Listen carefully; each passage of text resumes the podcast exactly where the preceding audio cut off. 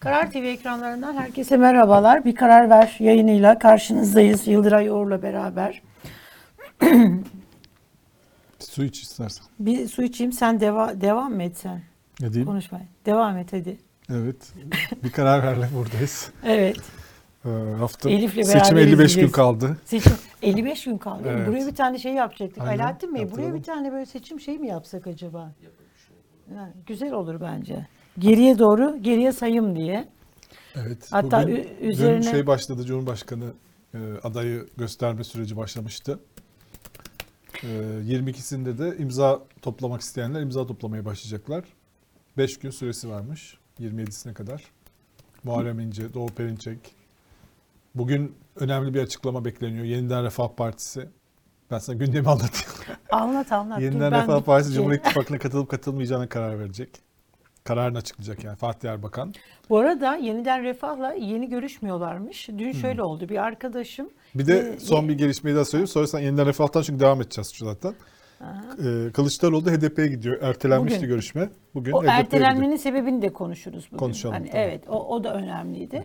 Şimdi Yeniden Refah Partisi ile dün bir arkadaşım Yeniden Refah Partisi'nde böyle bir önemli bir ismi, hani şimdi moda oldu ya, normalde ben isim verirdim filanca diye ama şimdi böyle hani eski Türkiye'deki gibi şey modası oldu.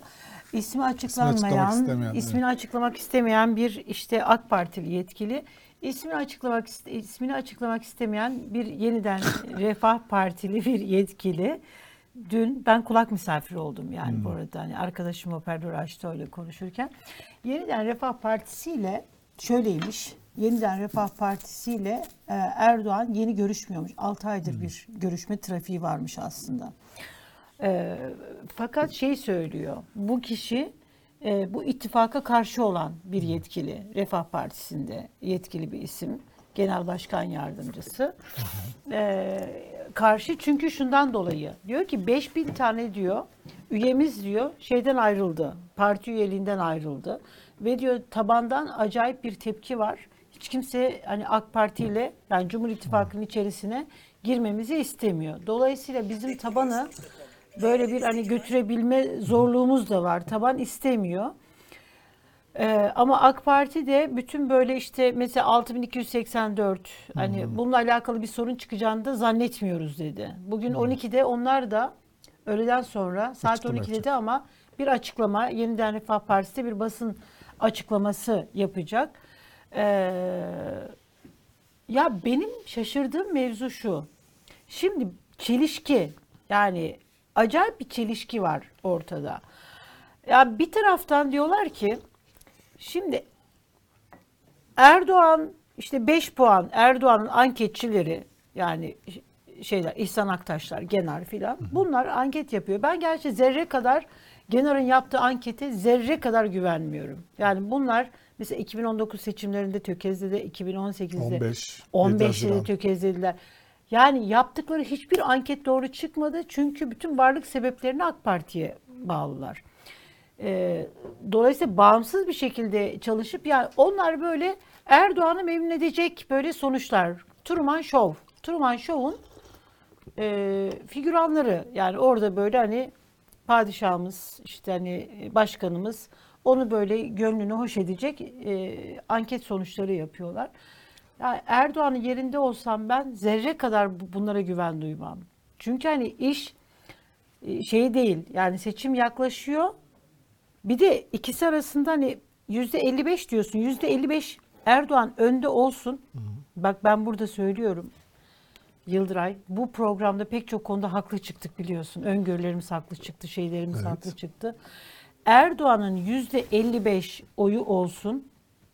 Erdoğan'ın %55 değil %52 şu anda böyle hani oy aldığını Erdoğan inansın. Yeniden Refah Partisi ile böyle hani görüşme falan yapmaz. Yani bu çok böyle gerçekten çok acayip bir şey. Yani 30 şart bildiriyor, şey yapıyor. Bunların hiçbirisine hiç kimseden gık çıkmıyor. Özlem Zengin'in başına gelenlere bak. Evet. Yani linç ediliyor falan. Onu konuşalım. Yapıyoruz. Bunu konuşalım. Ama ben bu sistemi Erdoğan getirdi. Erdoğan'ın kendi eliyle getirdiği sistem Erdoğan'ı böyle köşeye sıkıştırdı, bıraktı. Bir puan oradan. Yani böyle şey var ya veresiye defteri tutan bakkallar vardı. Onlar gibi şimdi böyle hani borçlarını yazmış, veresiye vermiş. Ondan sonra şimdi bir de toptancıya böyle hani para ödemesi gerekiyor. Ondan sonra şimdi hesaplıyor. 1 oradan gelirse, 2 kuruş buradan gelirse, 3 buradan gelirse diye böyle ince mühendislik hesaplamaları yapıyor. %55 olsun. Ne Hüdapar'la görüşür, ne Yeniden Refah'la görüşür. Bir de 6284 sayılı kanun. Yani bunu Erdoğan bu kadar, yani Erdoğan'ın defalarca sahip çıktı. Evet, sahip çıktı. Bununla övündü. Yani her şeyden vazgeçer ama hani bu en azından buraya dokunmaz. Kadına şiddet engelleyen kanun.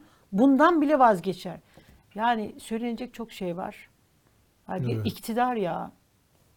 Hani bir de itibardan tasarruf olmaz diyorlar ya Yıldıray. Gömleğin tamam çok güzel. Hayır, gömleğin birisi yapmış. Abisi gömleğini giymişti. Gerçekten büyük. Biraz şişmanladım da çok şeyler bana olmuyor. O yüzden. Yok, tıraş ama olmayınca böyle oluyorum. Yorgun görünüyorum yani. Hayır, yok öyle değil. Birisi de yorgun görünüyorsun ya, yazmış. İzleyicine... Küçük kişisel açıklamalar yapıyor. Yok, izleyicimizin grunge tarza geçti. Bu gömlek tarzları arkadaşlar. Bunlar böyle aslında biraz salaş giyilen şeyler. Tişört falan da giyiniyor da burada olmaz diye onu giymedim. Sadece şu şeyini açsan daha mı iyi olurdu acaba? Çok açılıyorsun onda. Dekoltem. Fena mı ya? İzleyici toplarız. Benle toplayamazsın bence. Ya şimdi bu 6284 meselesi çok önemli. Çok ilginç. Özlem Zengin AK Parti Grup Başkan Vekili. AK Parti'nin İstanbul teşkilatlarından gelen bir isim. Ta değil mi? Yani en baştan itibaren olan isimlerden biri. Yani zaten ona destek veren işte Derya Yanık Kadem üyesiydi o. Yani o da Kadem'i Özlem Zengin kurdu. Öyle mi? Tabii ki. Yani Sümeyye Erdoğan işte o öncülük yaptı. Onun projesidir Kadem. Sonra o arkadaşına Sarı Aydın değil mi? Sarı Aydın. Ben biraz böyle isim ve soyisim şeyi konusunda zihin böyle olduğu zaman yapabiliyorum.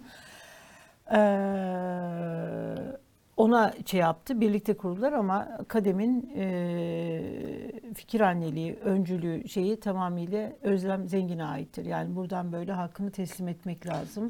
Onlar da zaten destek açıklaması yaptılar.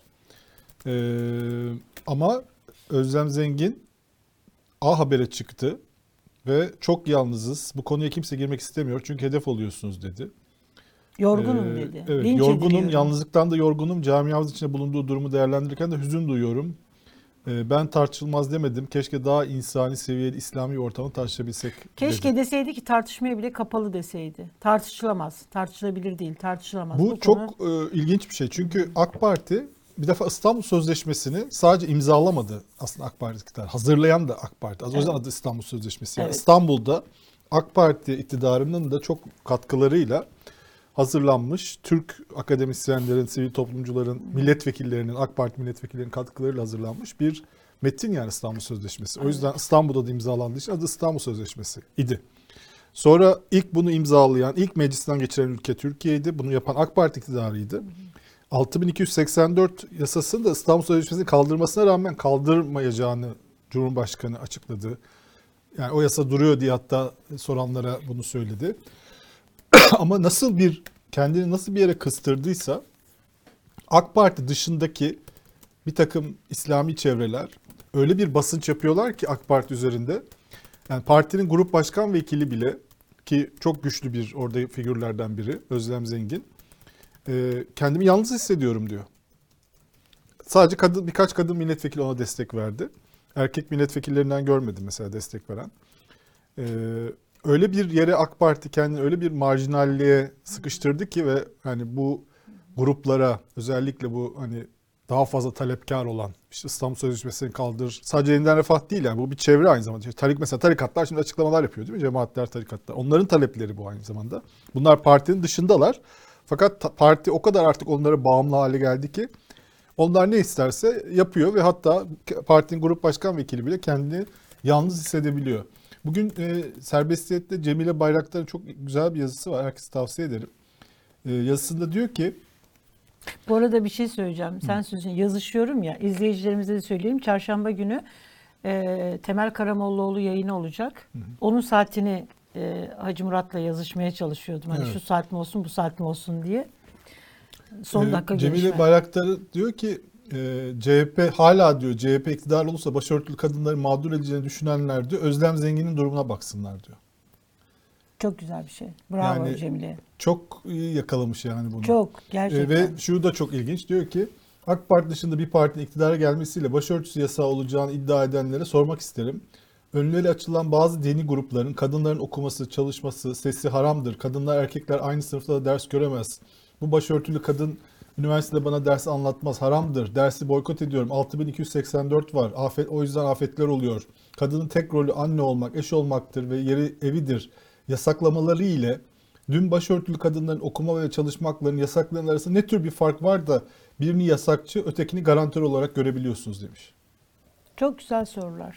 Evet. Çok yani ilginç bu yani. Yazıyı, bu tartışma gerçekten çok ibretlik yani şu anda yazıyı, olan şeyler. Yani böyle durum, bu yazıyı gerçekten herkes hani sosyal medya hesaplarından paylaşılması gereken, böyle hani okunmasını sağlamak lazım bu yazının. Çok güzel bir yazı.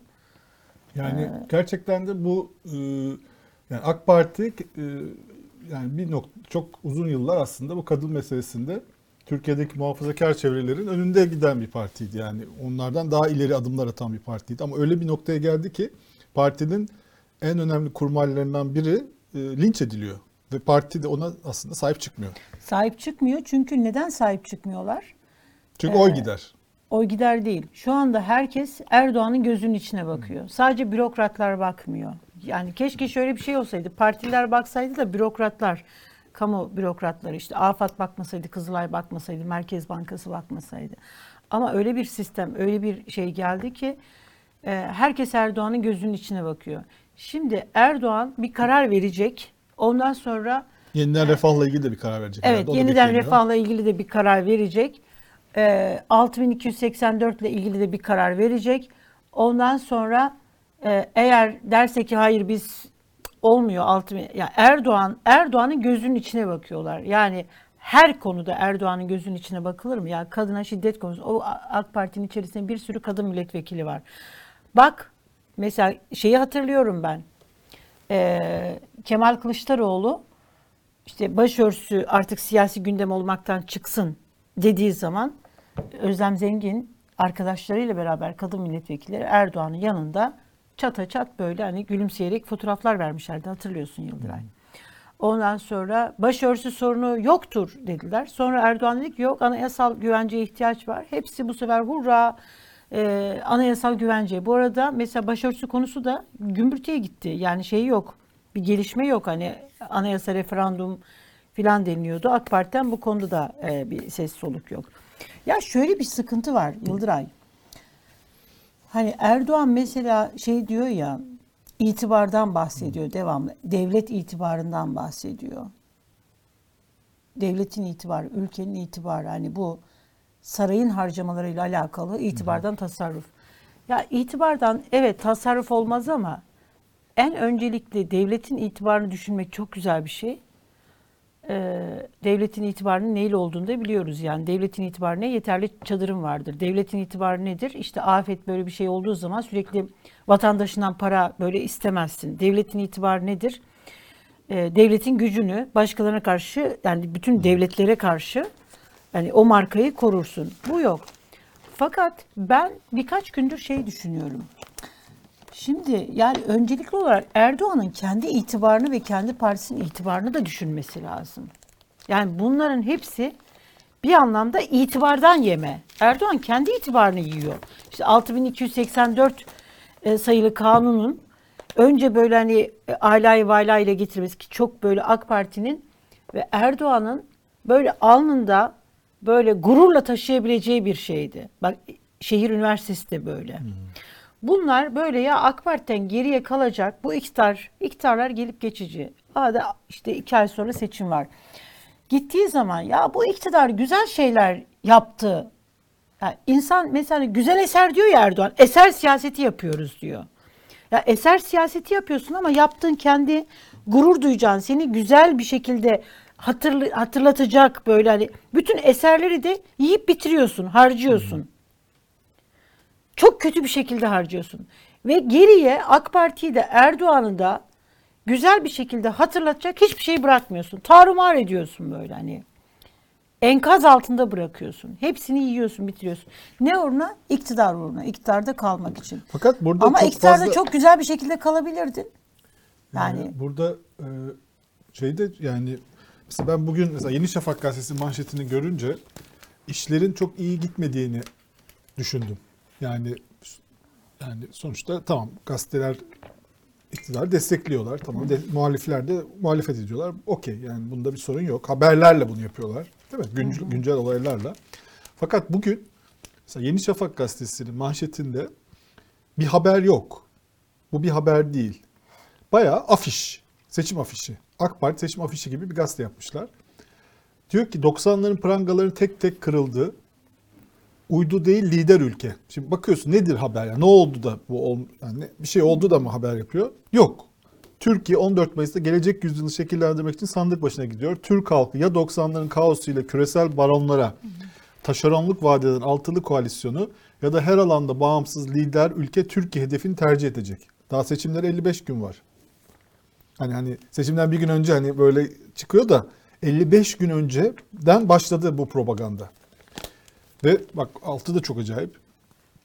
Seçim diyor çekiç güç eliyle PKK'yı Kandil'e yerleştirip Suriye'yi bölme planları yapan ABD'ye umut bağlayan o kadar uzun bir cümle ki İHA SİHA'ları yere indirmeyi vaat eden altılı masa ile bu planlara meydan okuyan Cumhur İttifakı arasına geçecek.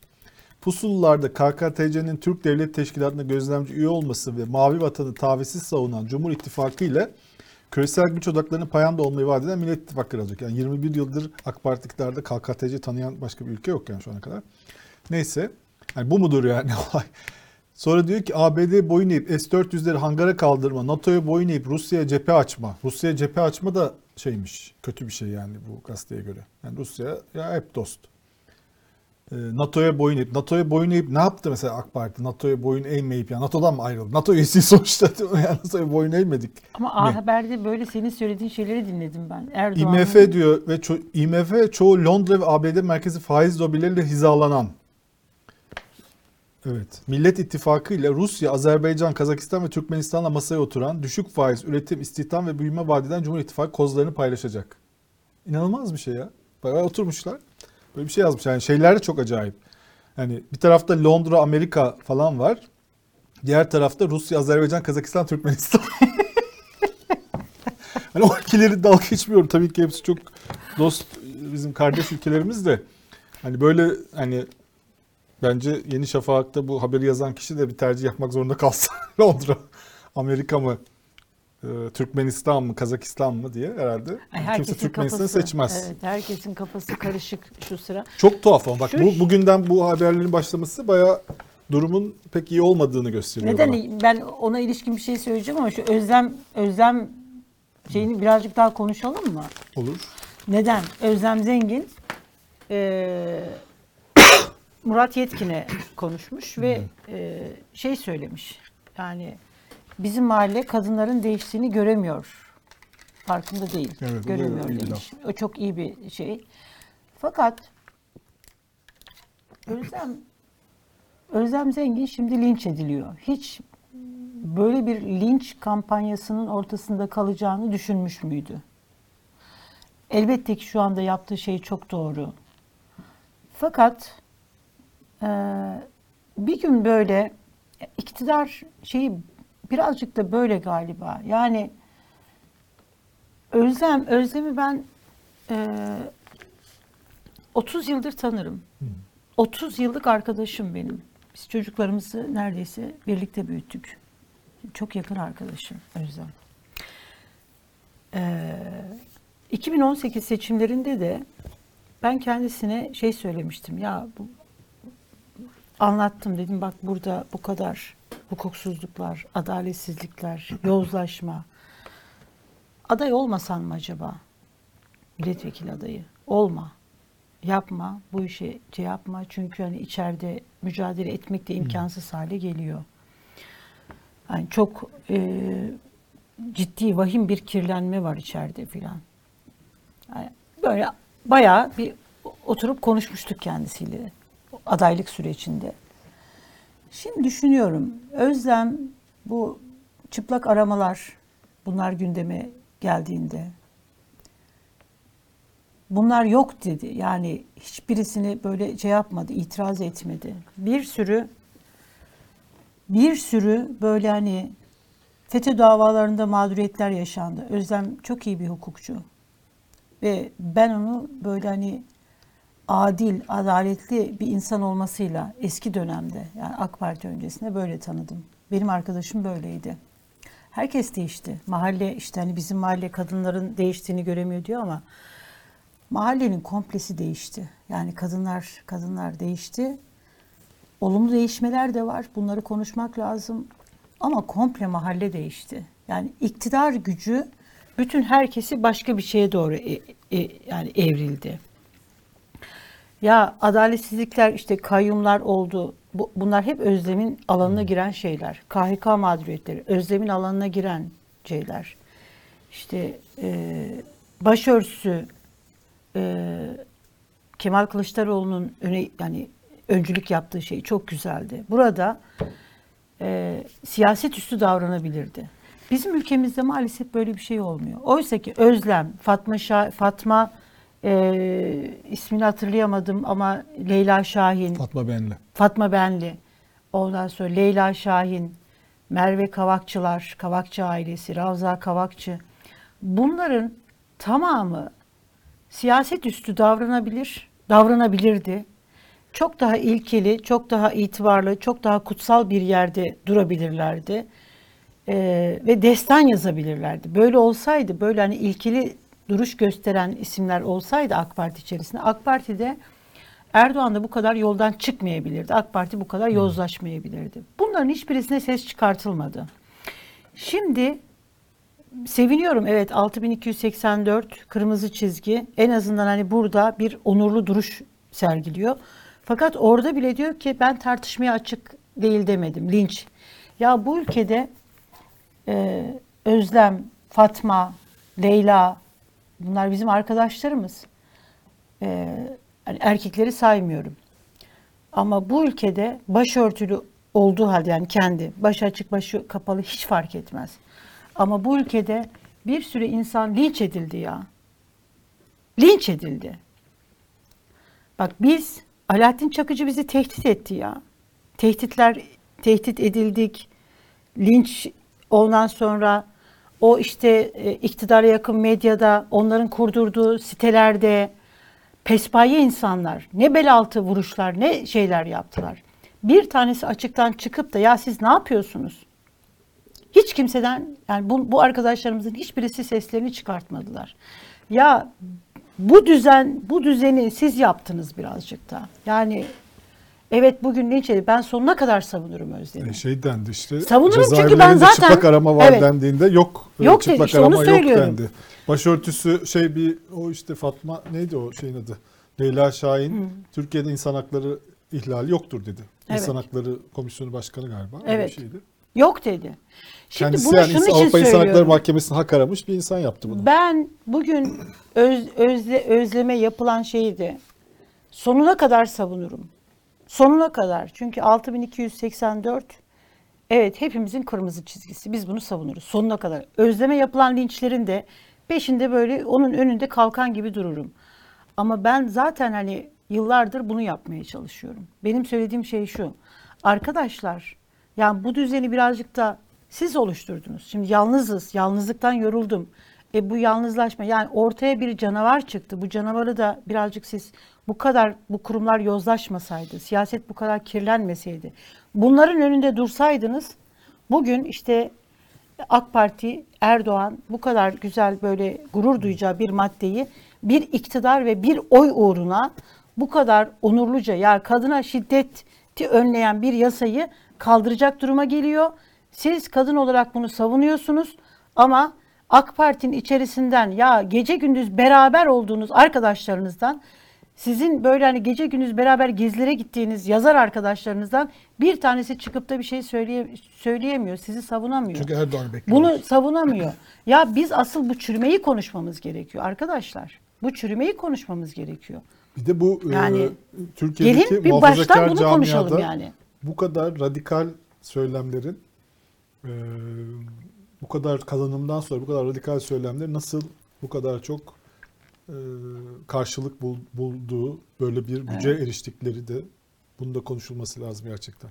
Yani bu kadar adım atıldı, bu kadar ileri adımlar atıldı, bir sürü kazanımlar elde edildi. Kadınların işte özellikle başörtülü kadınların çalışma hayatına katıldılar, okullara geldiler. Hem yasaklar kalktı hem de hani o muhafazakar baskı da azaldı aslında. Biraz AK Parti de buna öncülük etti aslında. Cumhurbaşkanı kendi çocuklarıyla buna öncülük etti.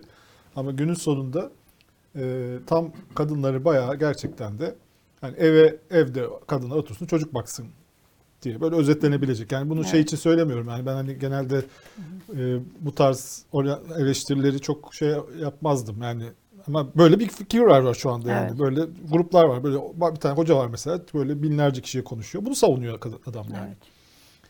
Bu insanların güçlenmesi bence Türkiye'deki muhafazakarları da tedirgin etmeli. Yani ne yaptık da biz böyle insanlara, bu insanların güçlü olabileceği bir düzene dönüştü bizim hani kurduğumuz iktidar.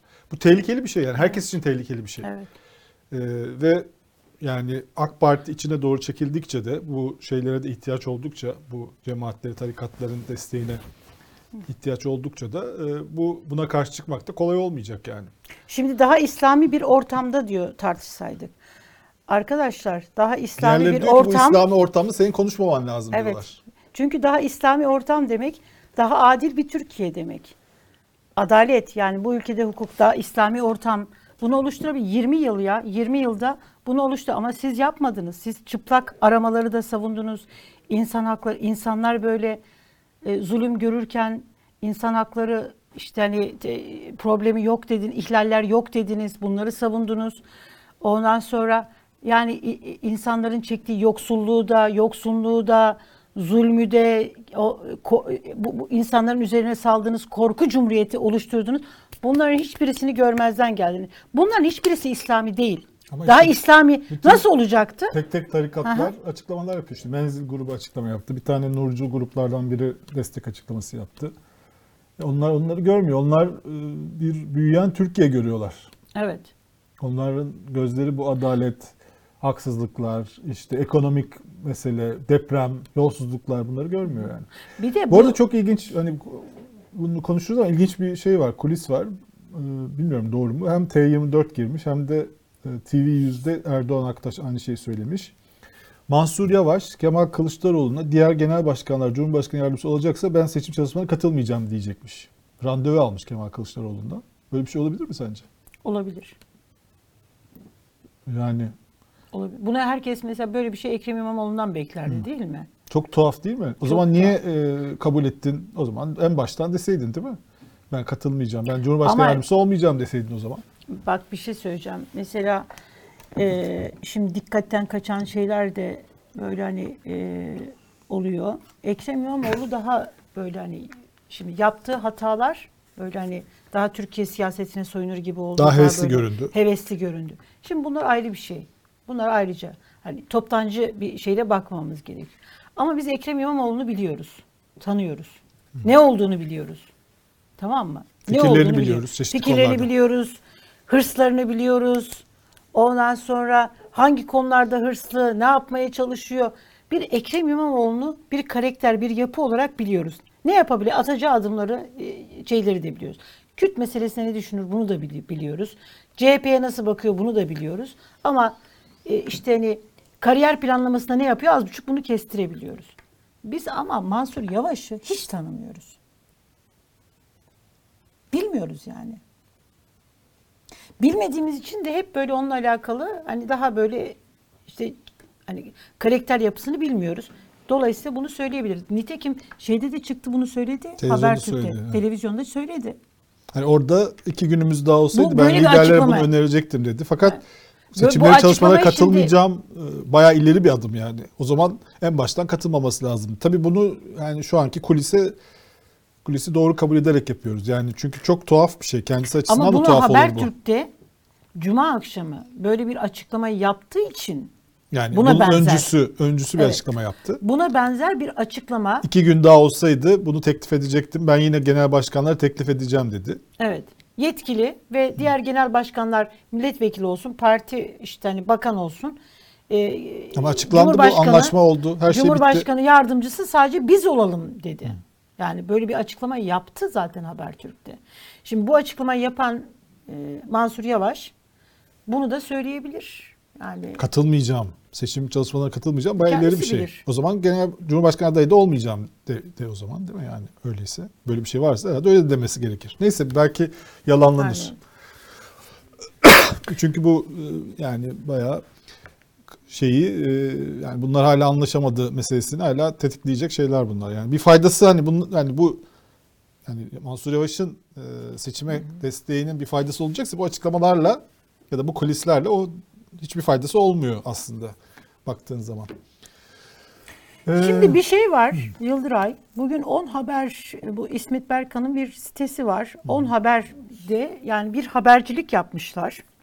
Çok güzel böyle hani bir şeyi fark etmişler. Şimdi Erdoğan bu Türkiye'nin ilk bor karbon üretim tesisinin açılışında konuştu.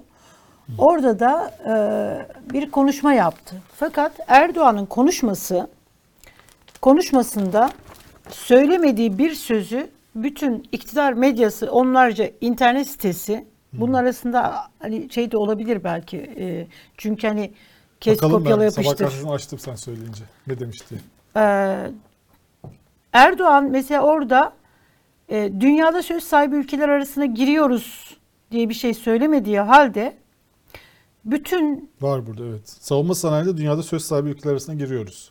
Evet. Böyle bir cümle konuşmada yoktu, öyle mi? Böyle bir cümle. Şimdi İsmet Berkan diyor ki böyle bir cümle Erdoğan'ın konuşmasında yok diyor. Yani fakat bu nerelerde haber olmuş? Şimdi bakalım. Sabah'ta var. Sabah'ta var. Hürriyet girmiş. Arkadaşlar Hürriyet'i. Sabah'ın gazetesinde de var. Manşette. Gazete şeyde de var. Hürriyet gazetesi dünyada söz sahibi ülkeler arasına giriyoruz. Yeni Şafak dünyada söz sahibi ülkeler arasındayız.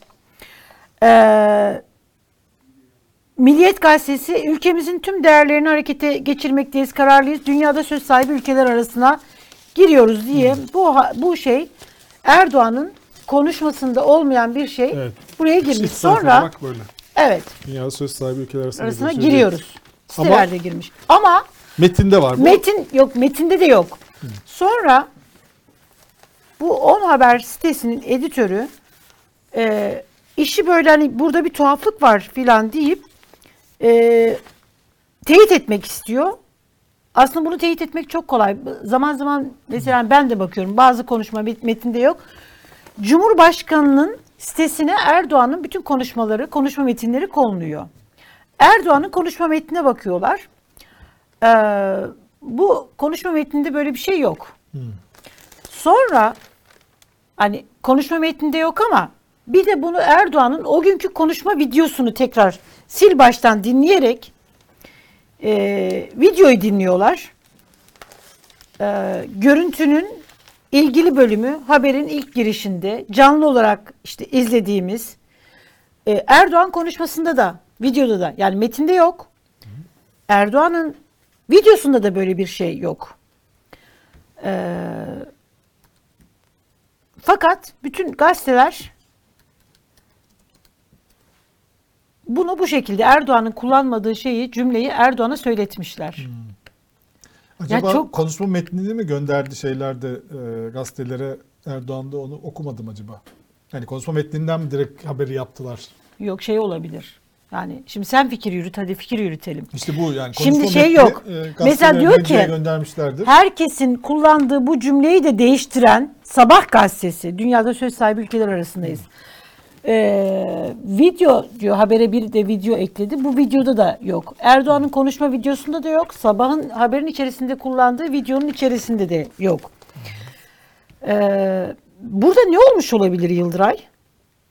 İşte onu diyorum ben. Konuşma metni vardır.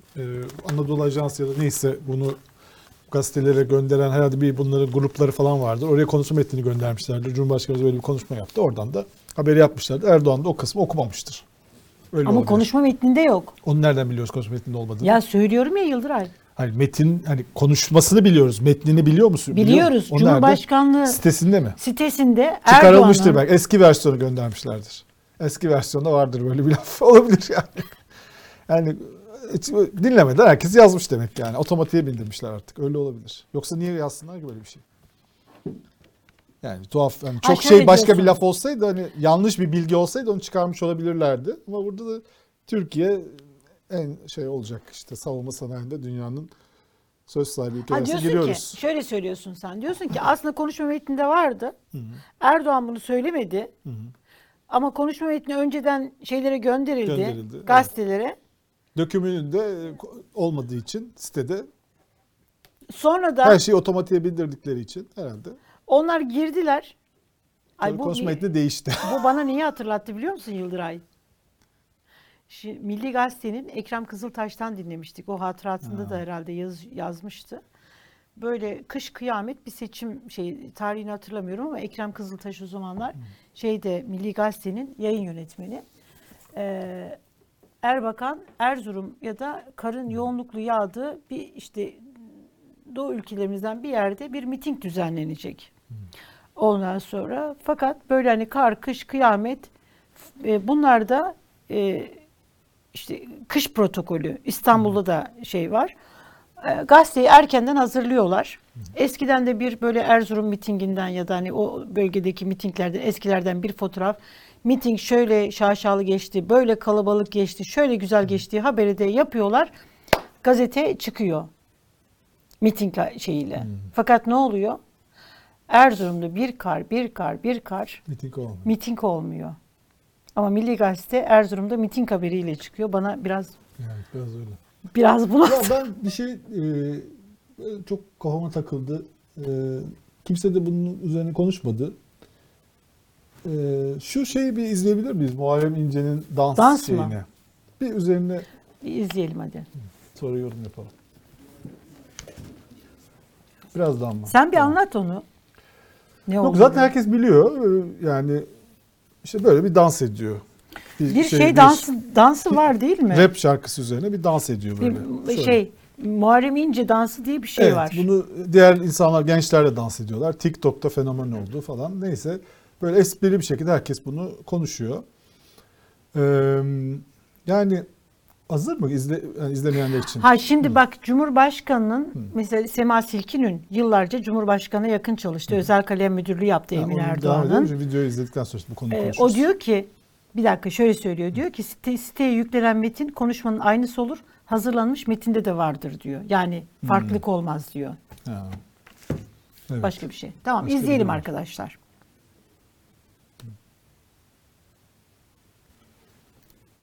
Zaten yürüyorum taraflara arkamda alem toplamış gülü ve kurumu zaten yokla bak cevabı alacağım aynen. Bu mu? Böyle bir dansı var. Bunu bir da başka yerlerde vardı. De yaptı. Başka bir benzin istasyonunda da yaptı. Böyle bir sürü yerde gençlerle böyle dans ediyor. Şimdi şey yapmak, yani böyle ahlakçılık yapmaktan hoşlanmam. Yani insanların hani samimiyetsiz geliyor bana. Hani işte tabii ki büyük bir trajedi yaşıyor Türkiye. Tabii hayat bir şekilde normale dönüyor. İnsanlar tabii ki gülüyorlar, eğleniyorlar.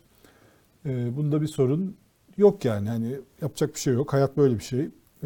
Fakat yani mesela benim etrafımda insanlar, böyle tanıdığım insanlar, böyle çok şey yani böyle eğlenen, işte bir yerlere giden, yiyen, içen insanlar. İşte her şeyi Instagram'dan da paylaşan hani vardır ya böyle çok mutlu. Böyle arkadaşlarım bile çok politik olmayan, herhangi bir resmi görevi olmayan, bir sorumluluğu olmayan, pek çok arkadaşım story bile paylaşmıyor. Biliyor musun? Uzun bir süre. Belki senin de vardır etrafında. Evet. Utanıyorlar yani şimdi böyle bir şey paylaşılır mı? Hani kaçıncı gün oldu değil mi? 41, 42. Evet. Güne girdik depremden sonra. Hatta böyle dışarıya gitmiyorlar. Doğum günü mesela bir akrabamızın, yani yakın bir akrabamızın çocuğunun doğum günü oldu. Böyle çok küçük bir şey yaptılar. Hani hepsi yapsaydı kimse sen niye yapıyorsun demezdi yani hani sonuçta bölgeden alakalı da değil hani belki şey olabilir ama bu insanlar bunun mahcubiyetini duyuyorlar tamam mı yani hani biz mesela burada hani konuşurken hani eskiden biz burada gülüp eğlenir, hani onu bile çok yani isteyerek yapmıyoruz yani. Öyle özellikle karar vermiyoruz da buna, içimizden gelmiyor aslında. İnsanın içinden gelmiyor. Şimdi Türkiye yönetmeye talip insanların ise diğer sıradan insanlardan daha fazla tabii ki buna dikkat etmesi lazım ki epey bir kısmı da buna dikkat ediyor. Mesela Erdoğan da ediyor, Bahçeli de ediyor, Davutoğlu da ediyor, Babacan, Kılıçdaroğlu. Şarkılar çalınmıyor değil mi? Yani müzik şeyleri olmuyor. Kampanya mesela, seçim 55 gün kaldı. Hani duyuyor musun böyle bangır bangır müzikler? Hiçbir şey yok değil mi? Yani her seçim şey hayat. Yok. Seçim dönemi olmasın. Evet. Yani. Ama insanlar evet bunu anlayışla karşılıyorlar. Evet. Onlar da bunu yapmak istemiyorlar. Ama yani şimdi Muharrem bunu ince. Bu kısmına gelelim. Yani bunu bu kadar sıradan ne güzel dans ediyorlar. Gençler Muharrem abi falan hani danslar, TikTok.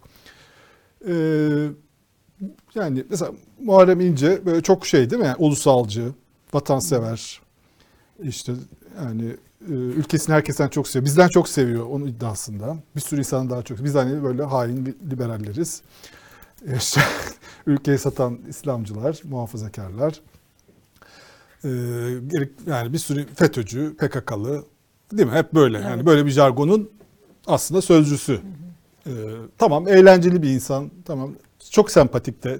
Yani o da okey. Ama şimdi mi? Ya bu dans ya ve bu böyle daha bu bir hafta önce falan başladı bu. Yani hani 40 bile çıkmadı denilecek bir zamanda başladı. Bir bitireyim. Böyle bir şey nasıl olabiliyor ya? Hani seçim kampanyana bir şey gelmiş olabilir bunda. Yani hani gençlerle bir iletişim kurmuş olabilirsin ama yani 50 bin insanın öldüğü bir ülkede bu kadar herkes televizyonlarda, ya ben mesela dinlediğim bazı radyolar var, orada hareketli şarkı bile çalınmıyor 2 aydır.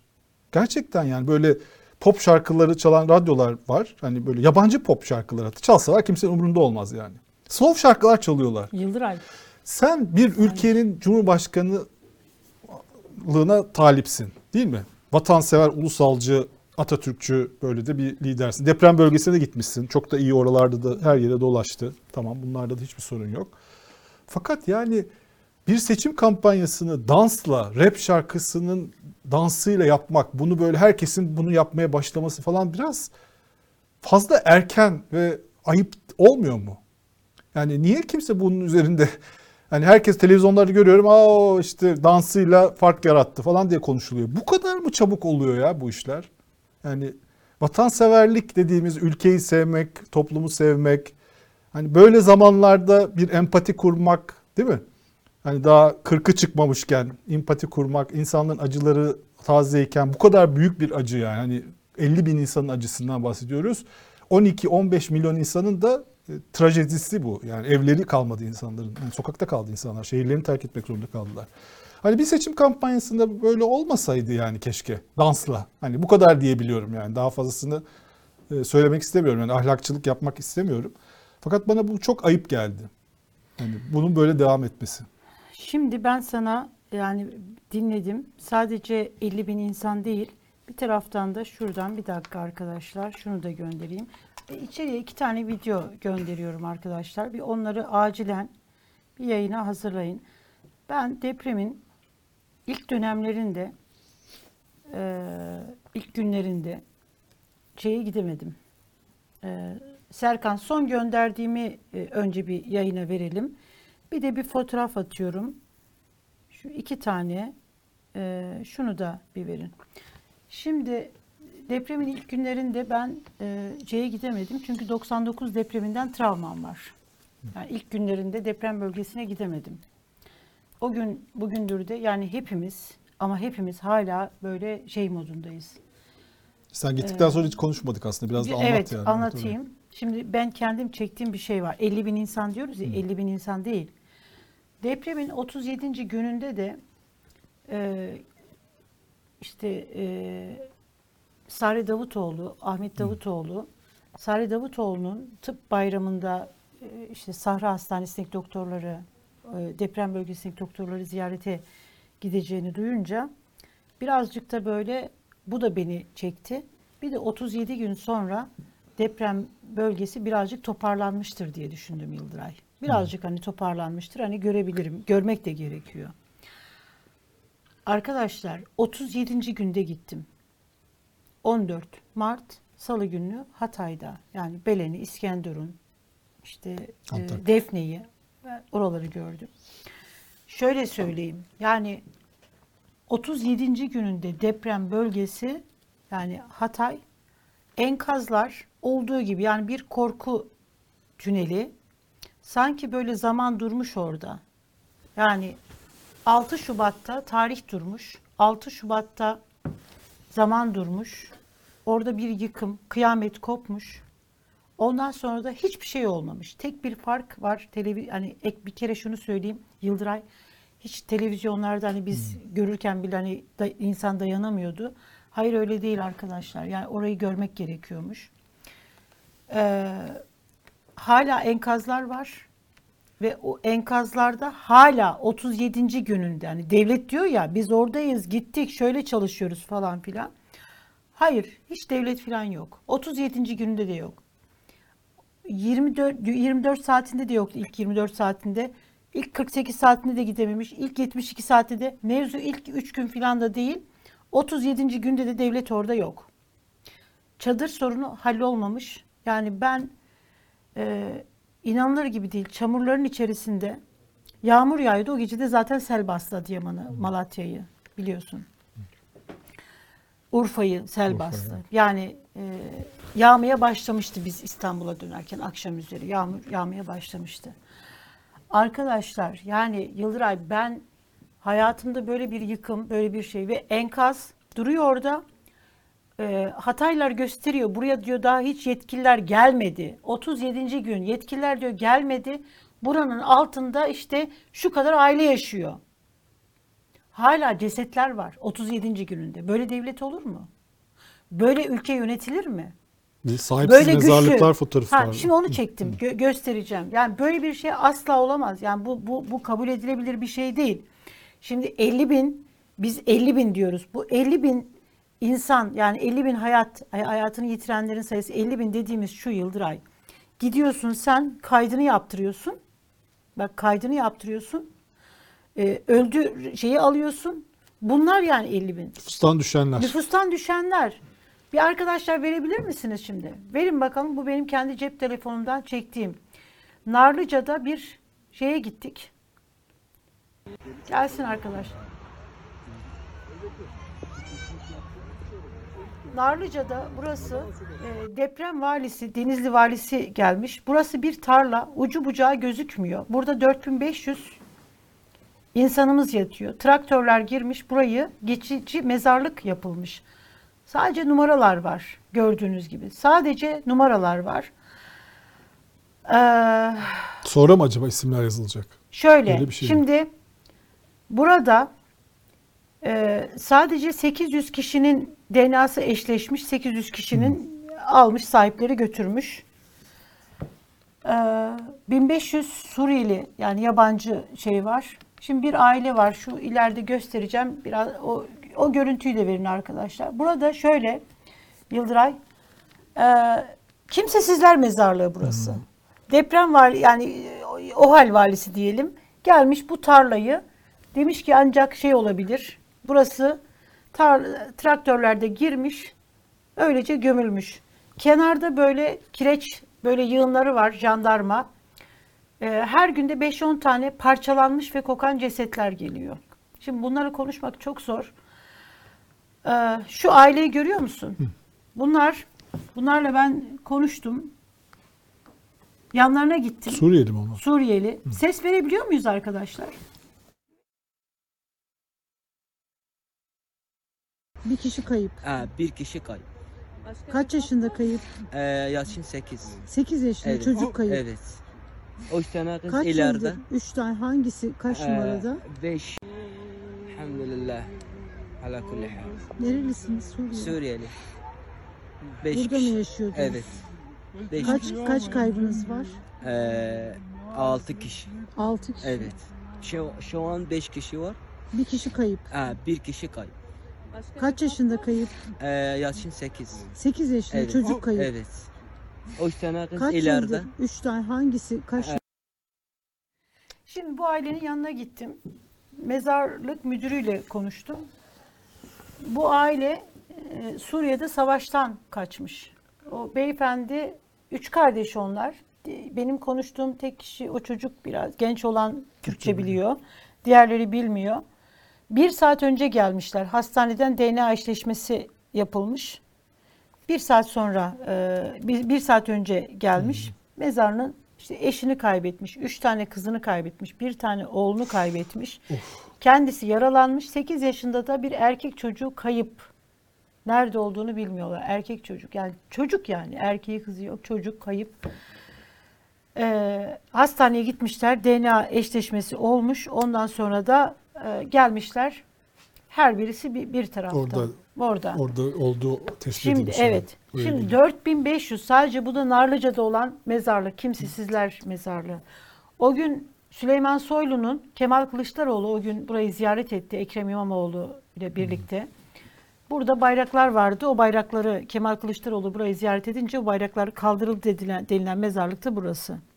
Arkadaşlar korkunç. Ne yani bayağı? Daha hala 4000, yani hala enkaz altında cesetler İnsanlar var. İnsanlar gelip bu mezarlıkta buluyorlar işte. Buluyorlar. DNA eşleşmesi yaptırıyor, gidiyor. İşte cesetlerden, hani ölen, hayatını kaybeden kişilerin DNA'sı alınmış. Senin kaybın varsa sen de gidiyorsun, DNA veriyorsun. O eşleşiyor. Ondan sonra sana diyorlar ki şurada senin şeyin var. Bir tane daha, bir son fotoğraf göndermiştim. Bir de ona bakalım. Büyük trajedi yaşadığımız. Bir fotoğraf vardı arkadaşlar. En çok böyle içim çok acıdı. Yani gerçekten böyle şey değil. Pazar günü evlenen bir gelin. Onun DNA eşleşmesi yapılmış. Enkazın altından duvağını bulup getirip oraya koymuşlar. Pazar günü evlenen bir yeni gelin. Kaç yaşında bilmiyorum. Sadece mezarlık müdürü dedi ki, yani bu şey, o gün evlenmiş. Evlendiği günün sabahı enkazın altından, yani o gelinliğini almış, aile getirmiş, o cesedi alıp götüreceklermiş. Şimdi bu kadar acı varken bu çok büyük bir trajedi. Çok. Bir mezarlık vardı. Orada da bir annenin sevdiği bir çiçeği getirip, saksıyı getirip koymuşlar. Onların fotoğraflarını da çekmiştim. Şimdi bu kadar, yani senin Muharrem İnce'ye ilişkin. Yani bir arkadaş demiş ki o dans ettiği video depremden önceye ait demiş, ama bunun kampanyaya çevrilmesi şu anda, değil mi? Şu anda kampanya çevirmiş durumdalar. Aday müracaatı yapılacak dendiği zaman sevgili arkadaşımız partisinde de böyle Muharrem İnce dansı yapıldı. O eskiydi, o da yeni yani. Evet, bu yapılıyor. Her yerde yapılıyor bu dans yani şu anda. Şimdi bu kadar acı varken bunun böyle olması da gerçekten, bu böyle şey değil. Yani bu kadar değil. Yani gerçekten bu kadar değil. Karar Gazetesi'nin manşeti. Çanakkale Köprüsü. Erdoğan, yani 1 yıl olmuş Çanakkale Köprüsü açılalı. Ne oldu Çanakkale Köprüsü?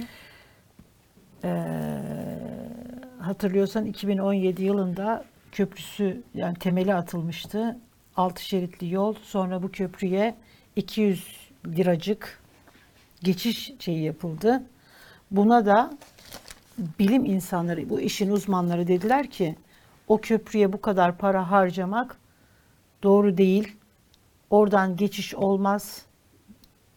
Devlet bütçesine bu kadar ekonomik kriz varken devletin bütçesine, devlete yük denildi. Ama nedendi? Yok, orada işte hani geçilecek, edilecek.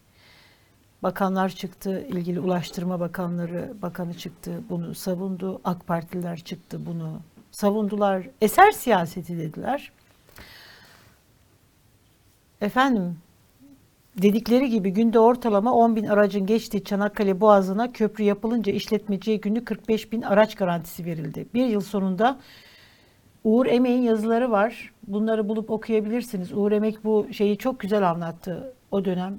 Yani 1 yıl önceki Uğur Emek'in Çanakkale Köprüsü deyin. İnanılmaz güzel böyle hani tane tane anlattı bunları, bu şeyi. Geçmez dendi. Yok geçecek, geçmezse biz veririz. Bir yıl sonunda köprüyü kullanmayan 14 milyon araç için 256 milyon euro ödeme yapıldı devlet şeyinden. Bakanlık şöyle demiş, araçlar köprüyü kullanmayıp feribot bekleseler havaya karbon salınımı fazla olacaktı. Hava kirliliği önlenerek 1.9 milyon euro tasarruf sağlandı.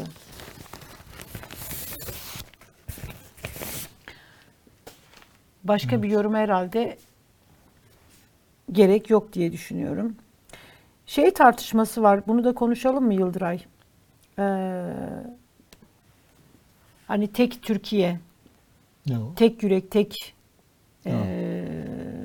Yine mi oldu? Yok, bağış toplandı ya. Ha, paralar nerede?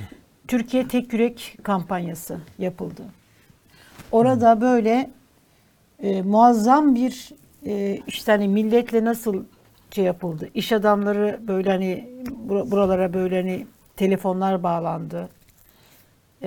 Kamu kurumu, Merkez Bankası'nın bağış yaptığı işte kamu kurumlarının bağış yaptığı yardım. Paraları vermiyorlar değil mi? Evet. Lazım. Şimdi hatta ondan sonra Sabah gazetesinde bu kampanyadan 2 gün sonra Dilek Güngör bir yazı yazdı. Sabah gazetesi de bunu manşet yaptı. Akşama kadar da internet sitesinde manşette tuttu yazıyı. Orada bu kampanya depremzedelere yardım yapmayan, bağışa katılmayan iş insanlarının tek tek isimleri verildi. Şu holding, bu holding, bunlar işte bu kampanyaya katılmadı, yardım yapmadı. O kampanyaya da işte yardım yapanlar vatansever, ülkesever böyle şeyleri yapıldı. Şimdi ortaya çıktı ki 2 şey var burada. Ortaya çıktı ki ortalıkta yardım falan yok. Yani bu rakama ulaşılamadı. Şimdi telefonla vatandaşın yaptığı yardımların kaydı kuydu var. Bu vatandaşın gönderdiği 5 lira, 10 lira, 50 lira, 100 lira her neyse. Bu telefon SMS'lerinden yapılan yardım, vatandaşın yaptığı yardım ortada ama o akşam büyük büyük böyle havalar atarak, böyle hani sloganlar, hamaset, popülizm yaparak şu kadar milyon dolar, bu kadar milyon verdim diyenlerin büyük bir çoğunluğunun, kimseyi de töhmet altında bırakmayalım, yapanlar yapmıştır. Fakat yok, ortalıkta yardım yok. Şimdi bu kadar büyük yardım toplandı, bir handikapta şu, bu yardımlara rağmen hala şimdi bir para toplandığı zaman süratle, ivedilikle bu yardımların, yani bu paraların depremzedeler için kullanılması gerekir değil mi? Depremzedelerin ihtiyacına harcanması gerekir. O da yok. Hala depremzedeler çamur içerisinde yatıyorlar. Çadırların içerisinde ısınma yok, yok. Al işte o sel aldı götürdü, konteynerlerin kurulma şeyi filan. Yok yani devlet enkaz altından bir türlü kalkmıyor. Mustafa Karalioğlu'nun bugün bir yazısı var. Çürüme diye bir yazısı var. Çok güzel bir yazı. Tam yerinde sorular. Onun bir önerisi var. Diyor ki bu iş adamlarının arasında elbette ki bu yardımları yapanlar, yani gerçekten var bu yardımları. Onlar diyor kendilerini düze çıkartsınlar ve ne kadar yardım yaptılarsa da bunun işte dekontuyla çıksınlar, açıklasınlar ki çürümenin kokusu üzerlerine sinmesin. Yani bu olmasın. Güzel bir şey. Bugün Uğur Emek'in Çanakkale Köprüsü'nün yaş günüyle alakalı yazdığı bir yazı da var. Bu yazıyı da tavsiye ederim. HDP ile görüşme var. Ertelenmişti. Şimdi 12'de. 12'de bir görüşme var. O görüşmenin ertelenmesi de çok böyle iktidar medyasında işte hani çatlak işte falan filan diye verildi ama sonra onun sebebi neydi? Onun sebebi de şuydu. Devlet hatırlamadı. 40'ında. O görüşme depremzede hayatını kaybedenlerin 40'ına denk geliyordu. HDP bir 40 mevlütü yapmak için büyük bir çoğunluk yani görüşmede bulunacak kişiler deprem bölgesindeydi.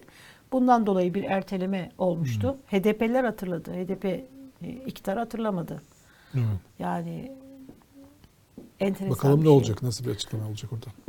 Yeniden Refah ve HDP'den yapılacak açıklamalar şu anda önemli. Bugünün gündemi de bunlar. 55. günün gündemi. Yeniden Refah kaçtaydı? O da 2'de miydi? Öyle bir şey. Bir açıklama yapacaklar diye. Yani saat öyle biliyoruz ama saatlerde yapılıp gün içerisinde bir artık açıklama. Evet, hayırlısı diyelim. Yarın konuşuruz burada. Yarın tekrar bunları konuşuruz. Ne olacak, ne bitecek yarın diye. Yarın konuğumuz da var. Konuğumuz var. Yarın Hatemet'e gelecek. Bir anketleri falan sorarız. Evet. Yalnız Erdoğan anketçilerinden memnun olmadığını duydum ben. Başka anketçilerle çalışmaya başlamış. Yani mevcut anketçilerden memnun değil, başka anketçiler bulmuş. Evet, çünkü onu böyle 5 puan önde gösteren anketçilere Erdoğan da inanmıyormuş gerçekten. Evet. Başka anketçilerle çalışmaya başlamış. Yani bu beni 5 puan önde gösteriyorsa işler yolunda değil demektir. Değil. İşler yolunda nasıl olabilir Yıldıray? Şimdi mesela bak, AK Parti milletvekili adaylık şeyi bile uzatıldı. Yani insanlar hani bu kim bununla alakalı bir şey yaptı? İsmail Saymaz'ın mıydı acaba? Birisi bunun haberini yaptı. Süre uzatıldı. Murat Yetkin olabilir. Süre uzatıldı çünkü her seçim döneminde daha ilk günde 8.000-9.000 lirası aşan sayı 3.000'e bile yaklaşamadı ve adaylık başvuru sürecini Erdoğan uzattı. İşler o kadar da yolunda gitmiyor.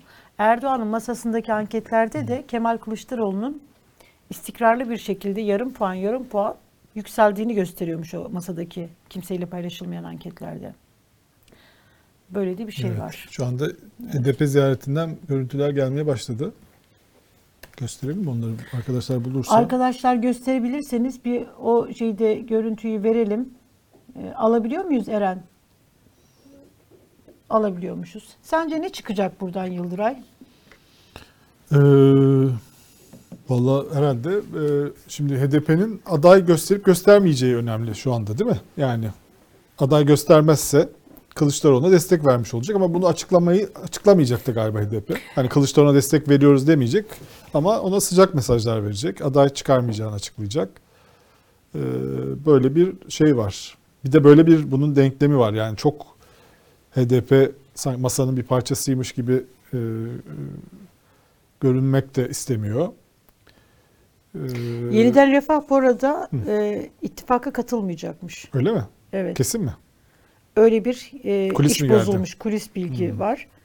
Benim şeyden edindiğim izlenim de dün akşam dedim yani bir genel başkan yardımcısı 5.000 daha haber çıkar çıkmaz 5.000 üye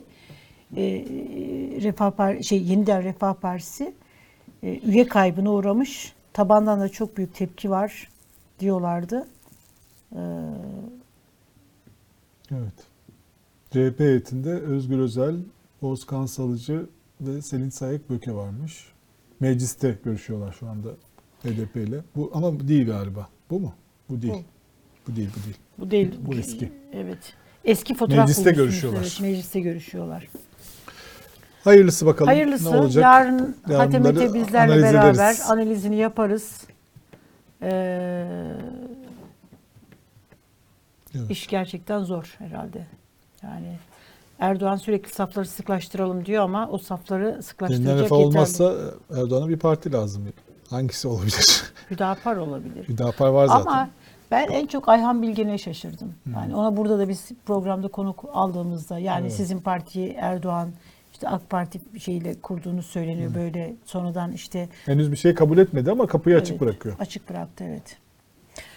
Evet bizden bugünlük bu kadar. Yarın biz tekrar burada olacağız. Sizler de burada olursanız seviniriz. Görüşünceye kadar kendinize iyi bakın.